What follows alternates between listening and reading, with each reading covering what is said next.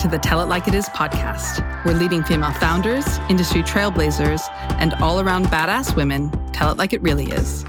I'm your host, Cassandra Ray. Since we launched just eight episodes ago, I've been amazed and humbled by the response. We've hit the top 20 in charts around the world, from the UK to Singapore, Spain to South Africa, Belgium to Hong Kong. But even more meaningful to me has been the messages I've received from you. You've told me about stories that have moved you, inspired you, questions you want me to ask more of, and topics you want me to dig deeper into. Thank you so much. One of the most common requests I've received is to let you in on more of my own story. So today I'll be handing over the mic to a guest host, one you might remember from our very first episode. Best-selling author and founder of Entry Level Boss and All Around Badass, Alexa Shoen. Given that this podcast is about cutting through the over-filtered, over-edited BS, it only feels right that I turn the mic on myself. No topic off limits. I do not know what inspired you to give me this power. And I believe that I uh, agreed to it several glasses of champagne in, but here we are. And all of a sudden, I'm in charge. This yeah, feels good. yeah, I did liquor you up before I before I posed the question. But thank you so much for doing this because I know you will not let me get away with any bullshit answers. We'll see. I will do my very honest to uh, not humiliate you, but dig deep. we, we I appreciate your deep. consideration. So I do want to start with a little bit of an edgy question. Okay. Uh, one of my favorite go-to quotes about sex, money, and power is everything in the world is about sex except for sex. Sex is about power. Mm. I think we all know that that's true. But you specifically chose three topics in the subtitle of this uh, podcast that you now host sex, money, and power. I would like to know how you think sex and money are related. Oh God, that's a that's a Pandora's box that we could probably spend three hours talking about just in and of itself. I mean, I'm not. I wouldn't say that I'm an expert on that, but what I would say is we talk a lot about careers uh, in this podcast and just you know and, and developing your career and what have you. And I think we would all be a little bit naive as women to think that our sexuality doesn't factor in to our working lives. So maybe that's not directly about sex and more about our sexuality. But I was having dinner with a friend last night and we were saying, and this is exactly the kind of conversation I feel like we should be having more in public. We were saying that we have found it sometimes easier to work with men because frankly, they're a little bit easier to manipulate. And I think that is primarily because you can manipulate them a little bit with your sexuality. I think you can manipulate them with patriarchy, you know, because they want to potentially look after you or protect you. And you can't do that shit with women. You just can't. That is true and slightly sad and slightly, nah, yeah. All right. I agree with you. Do you think that as a woman, you can know your sexual self worth and your financial self worth as two separate things? Something that I admire about you is that you know your financial worth better than almost anybody I know. If, if anybody can hustle a dollar or a pound or a euro or anything else on this planet, it is you. And so I'm curious as to how you see those linked or not linked in your own life. How do you think about your self worth versus your financial worth? Yeah, uh, completely unlinked because it took me a long time to learn my sexual self worth. I mean, I was sexually abused as a child, and you know, and then had various other things happen um, throughout my young adulthood. And it took me a long time to learn how to say no. It took me a long time to learn what I wanted. Uh, but it never was hard for me to ask for money. I don't know. I mean, I just was always confident, way overconfident. I mean, I look back at my 20 year old self and I think, pipe down just a little bit. Do you know what I mean? Like you're not You sure do think you're clever. Yeah, you sure do think you're clever.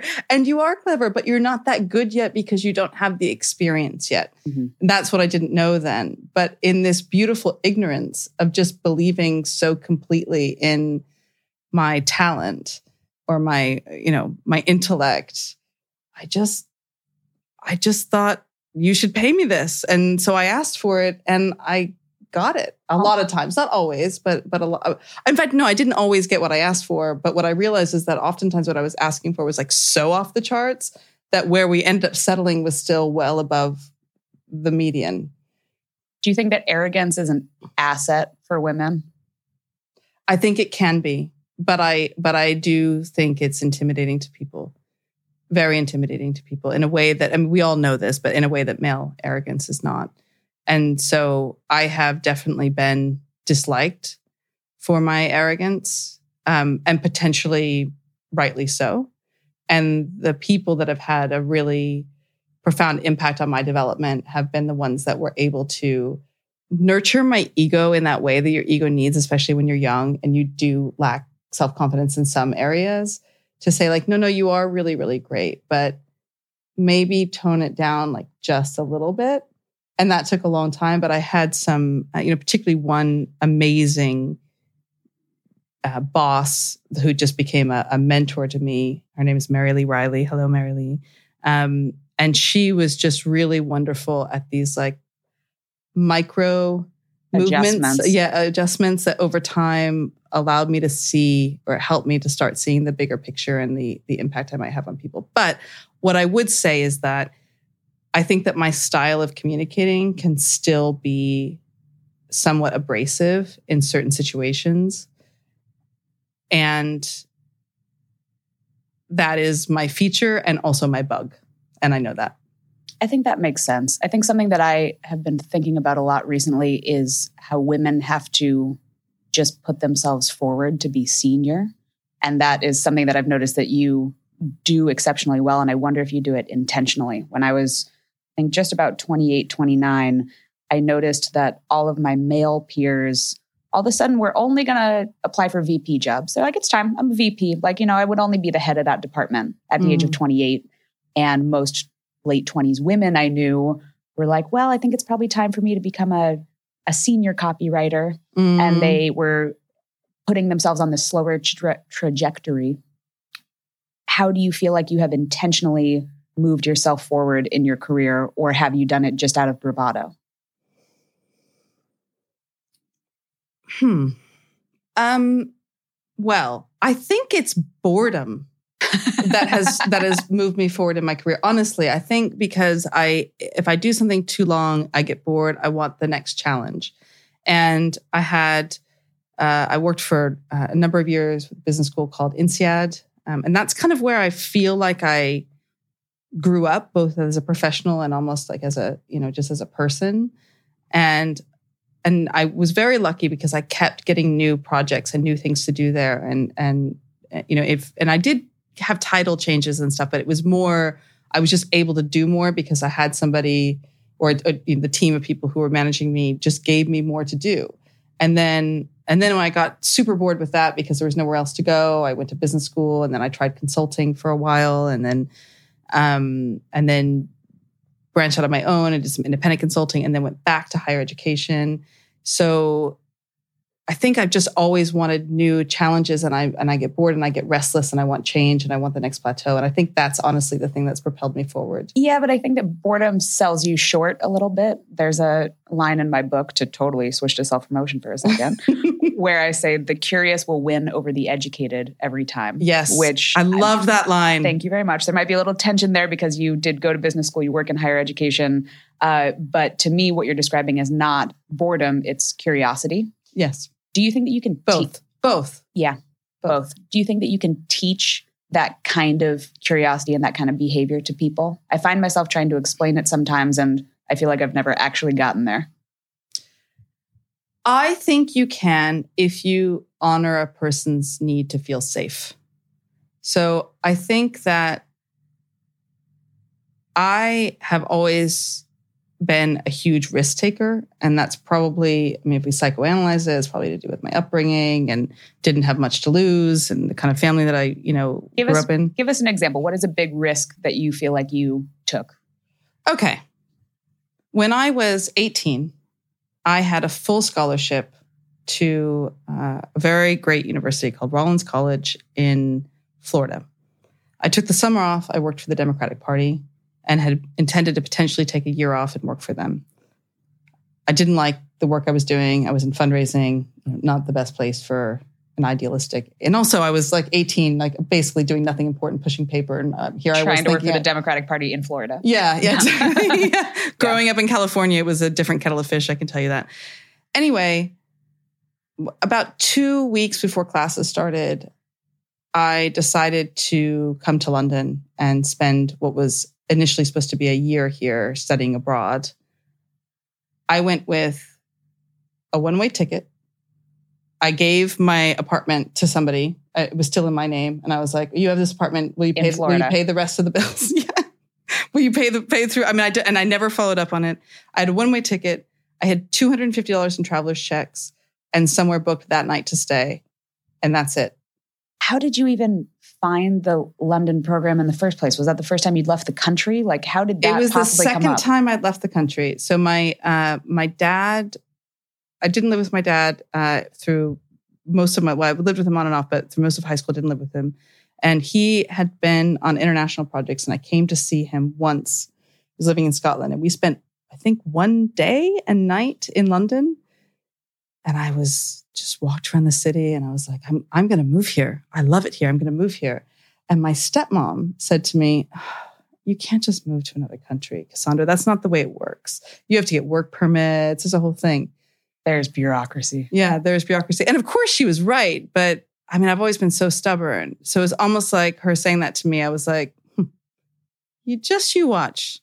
I saw will this. find a way. I saw this brilliant thread on Twitter this week that you might have seen as well, which was talking about why spite driven career growth is a thing that we should accept. A hundred percent. Do you think that you do things out of spite? Do you I think a lot of stuff comes to. from that? I used to, not so much anymore. I mean, I'm I'm a little bit more chilled out now because mostly because I have a kid, honestly, now, and so the calculus of stuff is different, and I just can't get as emotionally invested in petty work Behavior. bullshit. Yeah, because I, you know, I have this whole human that I have to keep alive, um, and who I want to spend time with, but. Um, but yeah, I would say definitely has, if not necessarily career decisions, certainly life decisions. I mean, I think there was a part of me that wanted to prove her wrong. And so, you know, just made this wildly irresponsible choice to give up my full scholarship and sign all this student loan paperwork and come here.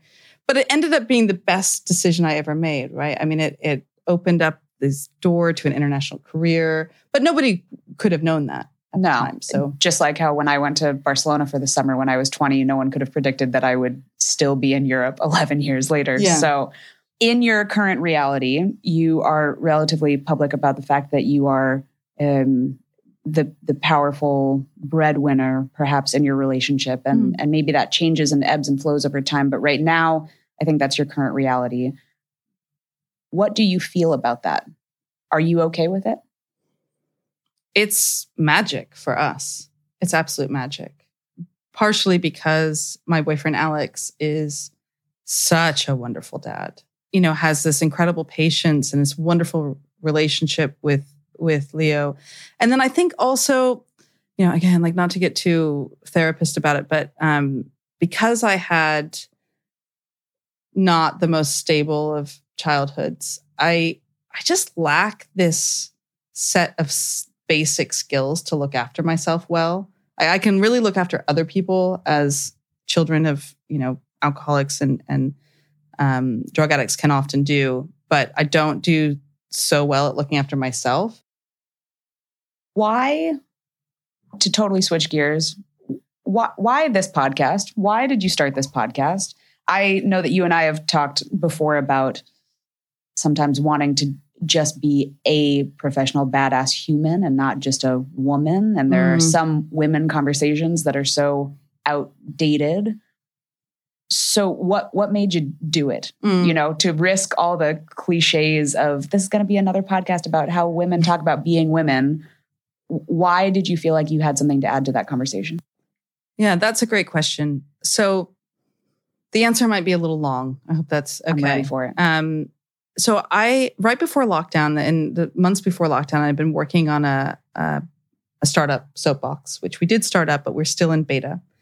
And lockdown happened, and our progress with that launch had to come to a halt. And so I found that really frustrating because I had this all this momentum behind this project. And essentially, the mission of Soapbox is to empower professional women with insight about employers from other women who are already working there. And I'm really excited. I was really excited about that project.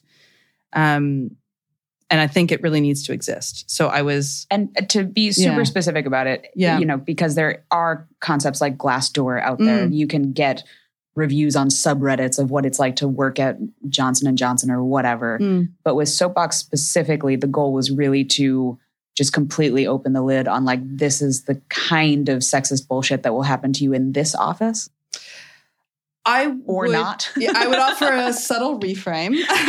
sure, you go for it.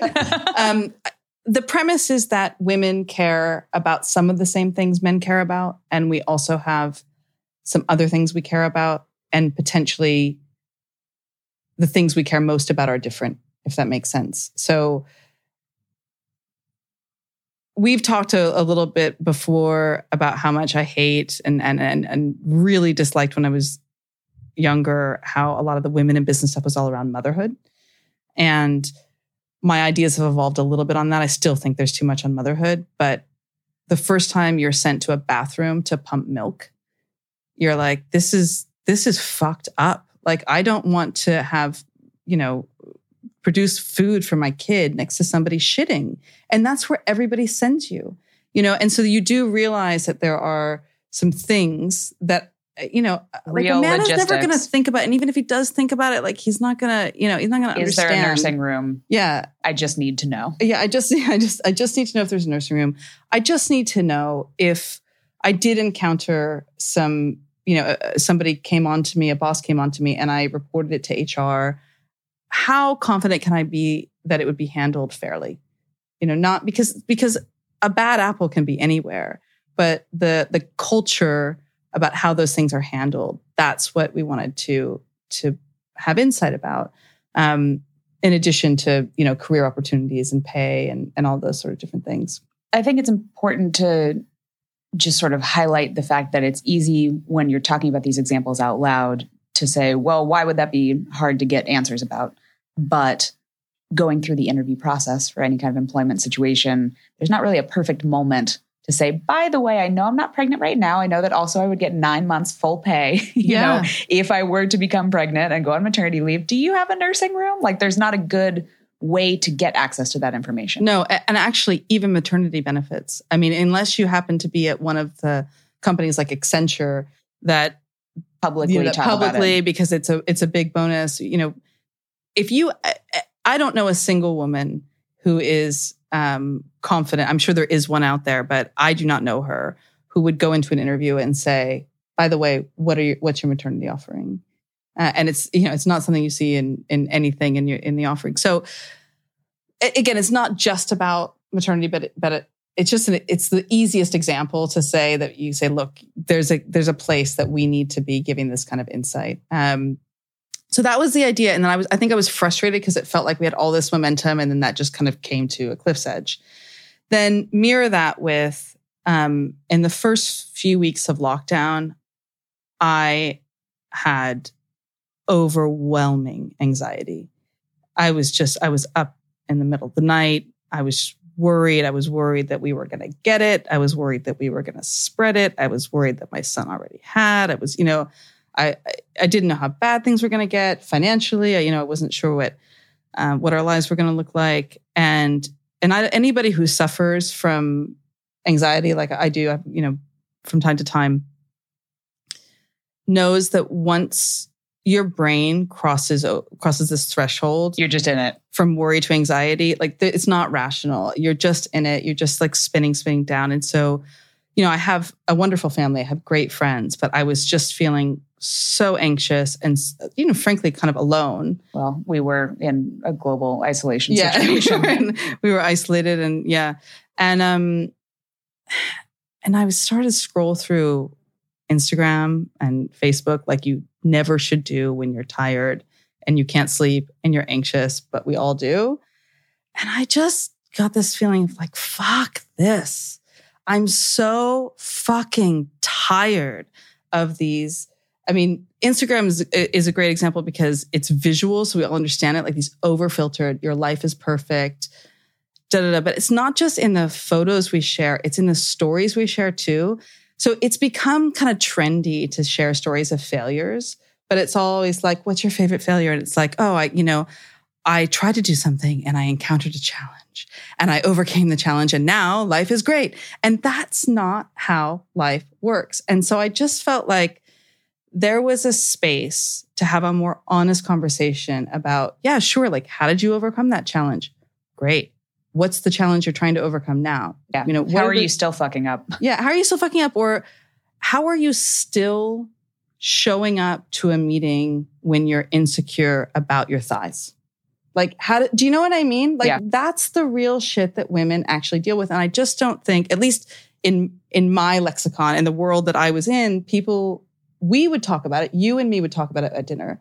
And even though we would talk about it, what I forget to be grateful for sometimes is the fact that talking about it actually is such a new thing generationally. Yeah. I just see my sort of, you know, mom's generation of women get so shocked at some of the conversations that I mentioned having with friends because you didn't used to speak about fertility troubles with your best friend. That mm. would be hmm. something that would be too private and that's yeah. a medical situation and yeah. let's not bring it up. Yes. Right. Yeah. Or whatever other example you want to think of. Yeah. Yeah. And I also, I mean, to kind of counteract myself here, I also feel like we're in this tension because we're also in this kind of like oversharing time as well. There's this weird, you know, and I say this a little bit with nauseating self awareness because I do share a lot of my life publicly on Instagram. And also, I am a career coach, and there is a, a version of myself that I have to share that maybe feels a little bit polished. I try to keep it as open as possible, but there is a, a limit to it. But there is this weird, I think what you're getting at is like life coachification. Yeah of now everybody is this micro influencer, or even if they're not, they still talk that way anyways. Yeah. And, you know, here's my bullshit opinion on how you should overcome hurdles in your own life. Yeah. Even for no good reason. I don't understand how that became an attractive way for us to speak to each other. Yeah, yeah, 100%. 100%. Yeah. But for me, you know, a great example of what I was trying to achieve and what where I felt I felt like I would feel more empowered if people were more truthful. Um, and I'm hoping other women and people potentially will too, is the story you shared about how you had to overcome these feelings of lack of self worth in order to raise money for your business.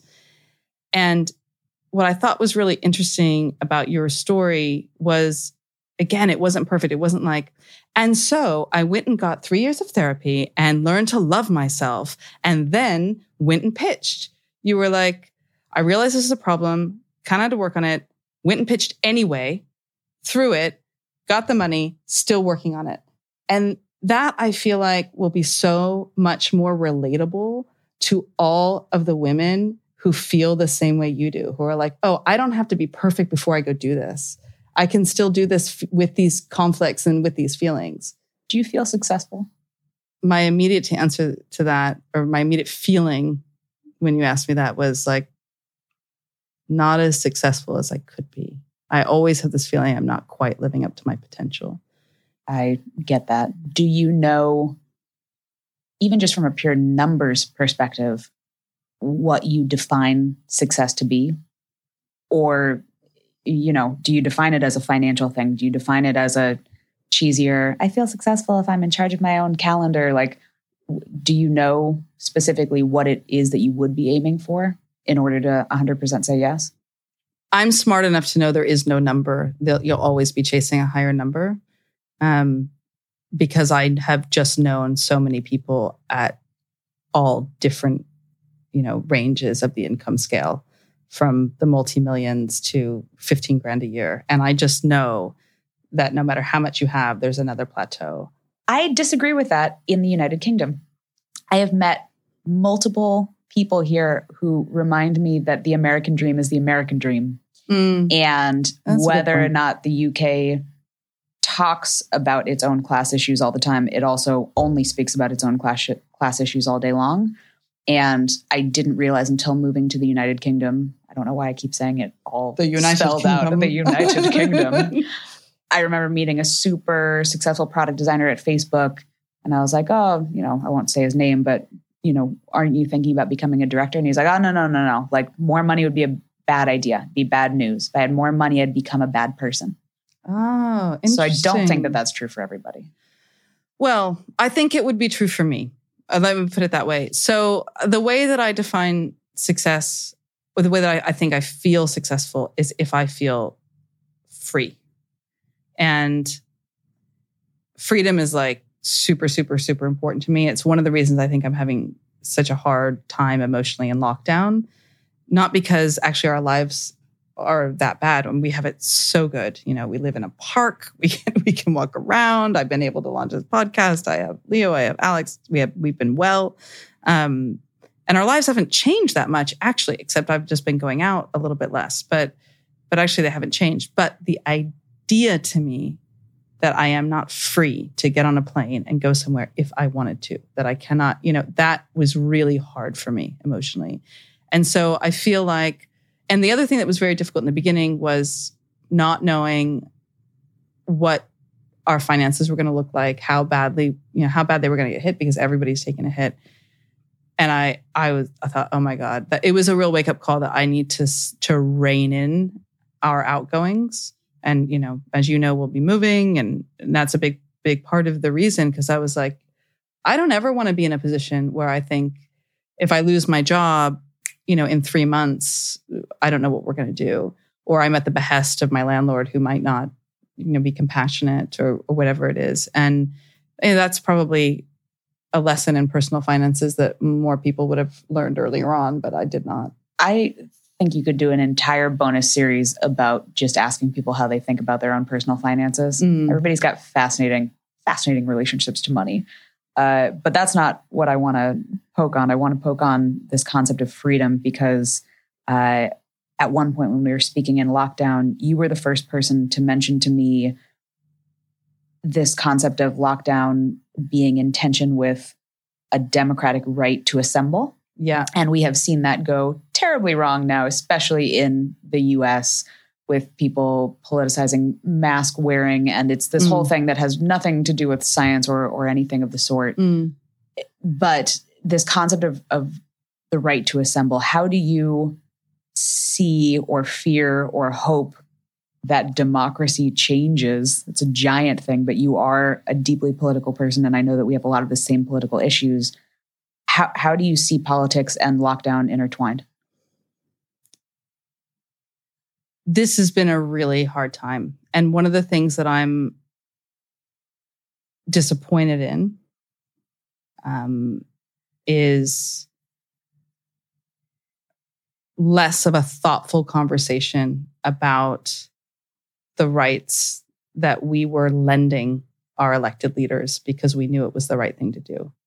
So you know, if, you know, here I'm an active member of the Liberal Democrats. I'm on the exec team for um, Kensington and Chelsea, and the Lib Dems supported lockdown earlier than it came in. They've been really challenging of the government's um, slow response and what I would consider to be a really poor response. Still better than what we have in America, but but nevertheless, um, you know, disappointing and has cost lives. But we're liberals in the in the traditional sense of the word and i don't feel that we as a anybody in the party at least that i heard was having a thoughtful conversation to say we need to ask people to limit their right to free assembly in this time. And that is a horrible thing to have to ask because it is your basic human right. And it is you know your democratic right. And we nevertheless have to ask you to lend us this right in order to protect other people's right to live, which is under a threat that we had not anticipated to the extent that we should have done. And we don't yet have another answer to that. But we will have another answer and we'll have another answer soon. And I was really disappointed in the government's lack of transparency about the plan to get out of lockdown and at what stages we would get out of it and how slowly we would go. And maybe it's because they didn't have a plan, but I felt like the least you can do when we are lending you this fundamental right of democracy is be fully transparent about what the trade-offs are, when we can expect to see something different. You know, Johnson kept saying he believes in the you know common sense of of the British people. And I thought, well, if you really believe that, be honest with us. Treat us like adults. Yeah, speak to us like grown-ups. Yeah, speak to us like grown-ups. And um and I and I'm I'm still upset that nobody's challenged the government on that. And and I'm a, I'm a little bit disappointed in in the Lib Dems for again just not tabling that that thoughtful conversation um, that it was a difficult trade-off. And moreover, I am heartened to see that in spite of the lockdown Black Lives Matter protests were nevertheless uh, allowed to happen and not shut down for these reasons. I mean, they also happened at a time when we knew more about the virus. And at the time they happened, we knew that outside spread is very rare uh, or re- more rare, certainly, than, than indoor spread. And so I think we knew the risks were lower than if it was, you know, assembling, for example, in a church. Um, but, you know, your right to practice your religion is also a fundamental right of democracy. And so if we're asking people to lend us that right, you know, we better have a plan to give them back that right as soon as is safe. And we better be giving the information, I think. I so admire the way that you talk about it because you talk about it as your own right and something that you deserve. And I, I don't have a deference to authority, but my instinct always is to just want to keep people safe. Mm. and so i'm like yeah yeah of course like whatever you can you can have that one you yeah. know uh, and i think what you're saying is so important because it is having to watch the way that this would be reversed. Why do you think 53% of white women voted for trump? The only answer i have is patriarchy. It's the only answer i have. I cannot believe how successful the hate Hillary campaigns over the last 20 years have been. You know, I remember having a conversation about this with my brother who has um, a daughter and saying, you know, he, he, didn't he didn't like her. And how many times did you hear this? Like, I just don't like her. There's just something about her I don't like. Can't put my finger on it. Can't put my finger on I it. I think it's that she's a woman yeah. and that I have internalized misogyny. I yeah. don't know what it is. Yeah. You know, Elizabeth Warren, she's cool, but there's just there's just there's something, something right? about her. There's yeah. just something about her. And uh, and I, I would say, you know, here is here is a woman who has been in the arena, really working towards things she really cares about you don't have to like everything she did. You don't have to agree with all of her policies, but she is an admirable woman. She's an intelligent woman. She's tried to make the most of her life. And that is somehow dislikable. See, I mean, so, oh God, I could go so far down this rabbit hole, but look at how much people made fun of Sarah Palin. And to me, Sarah Palin is essentially a mere, a mere image of Trump. I mean, potentially even less bad um, because I'm so not sure she's an bad. actual. Yeah, she, I don't think she's an actual narcissist or sociopath, and, well, I, and, and I do think he is. And most importantly, Sarah Palin was a dumbass, but wanted to operate inside the box of mm. politics. And I think what we're seeing in America right now is that so many things that we thought were legit really actually were just a gentleman's agreement of here's how politics is going to work. Mm. You know, uh, giving government contracts to Mar-a-Lago. Oh, God, I know. And that being um, a thing where it's like, no, we're just going to do this now. This is now yeah. a thing that we do. And no one's going to challenge it. That it's, kind of thing that if you read about it with the Venezuelan president doing it, it would be like, this is corruption at its core. Yeah. And we're like, mm, I don't think so. No, I mean he's a. I mean the Trump administration is a masterclass in in corruption. Um, they're going to be teaching. They're going to be using case like case studies from this administration in law school and business school for decades, if not longer. You feel more hopeful about the future or more scared about the future right now in this moment? In this moment, I feel a little bit more hopeful because of the Lincoln Project.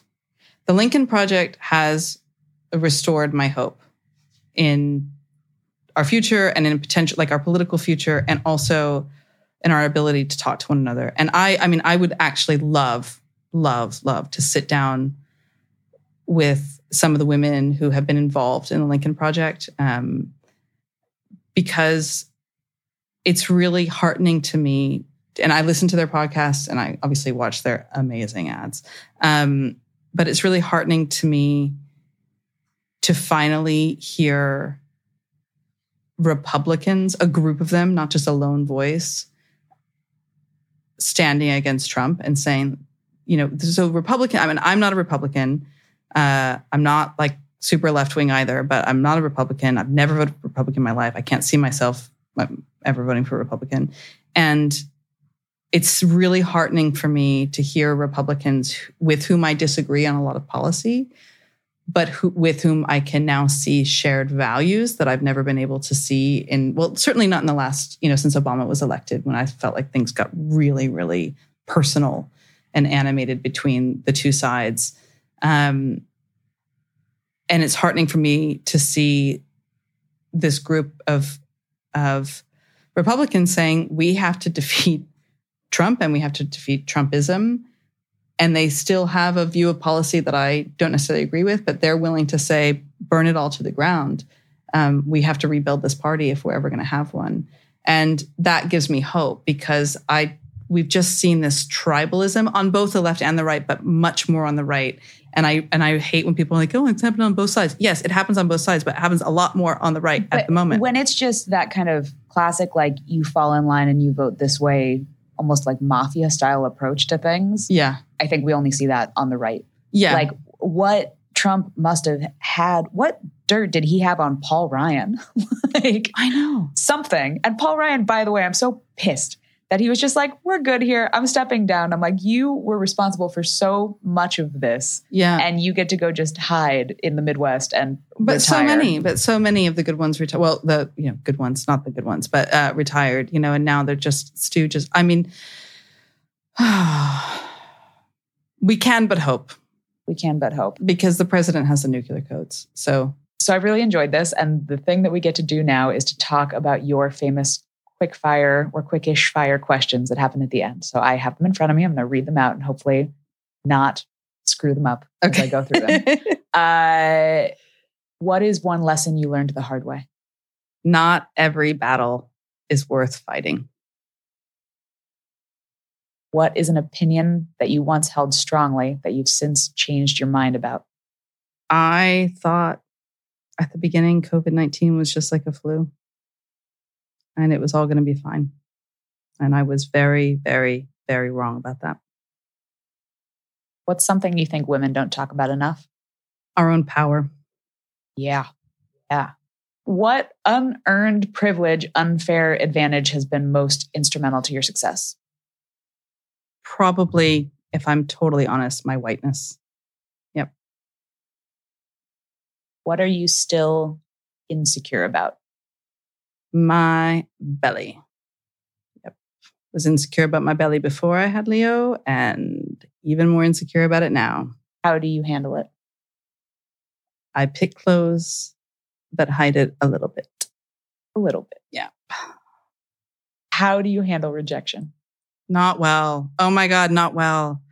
My little girl comes out in me every time I'm big or small, big or small. What and what I'm like, the, why you don't like me? Is that is that the trigger for you? That oh my gosh, you don't like me? Yeah, yeah. Which is so strange because I do have this style, right, of communicating that I know is not everyone's cup of tea.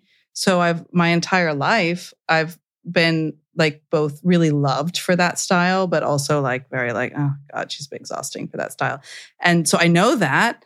And yet, like, yeah, it hurts my feelings when people don't like me, Alexa. It sounds that sounds so like immature and trite, but it really hurts my feelings when people don't like me still. I think that that makes sense specifically because there are so many people who, to your point, like you so fiercely.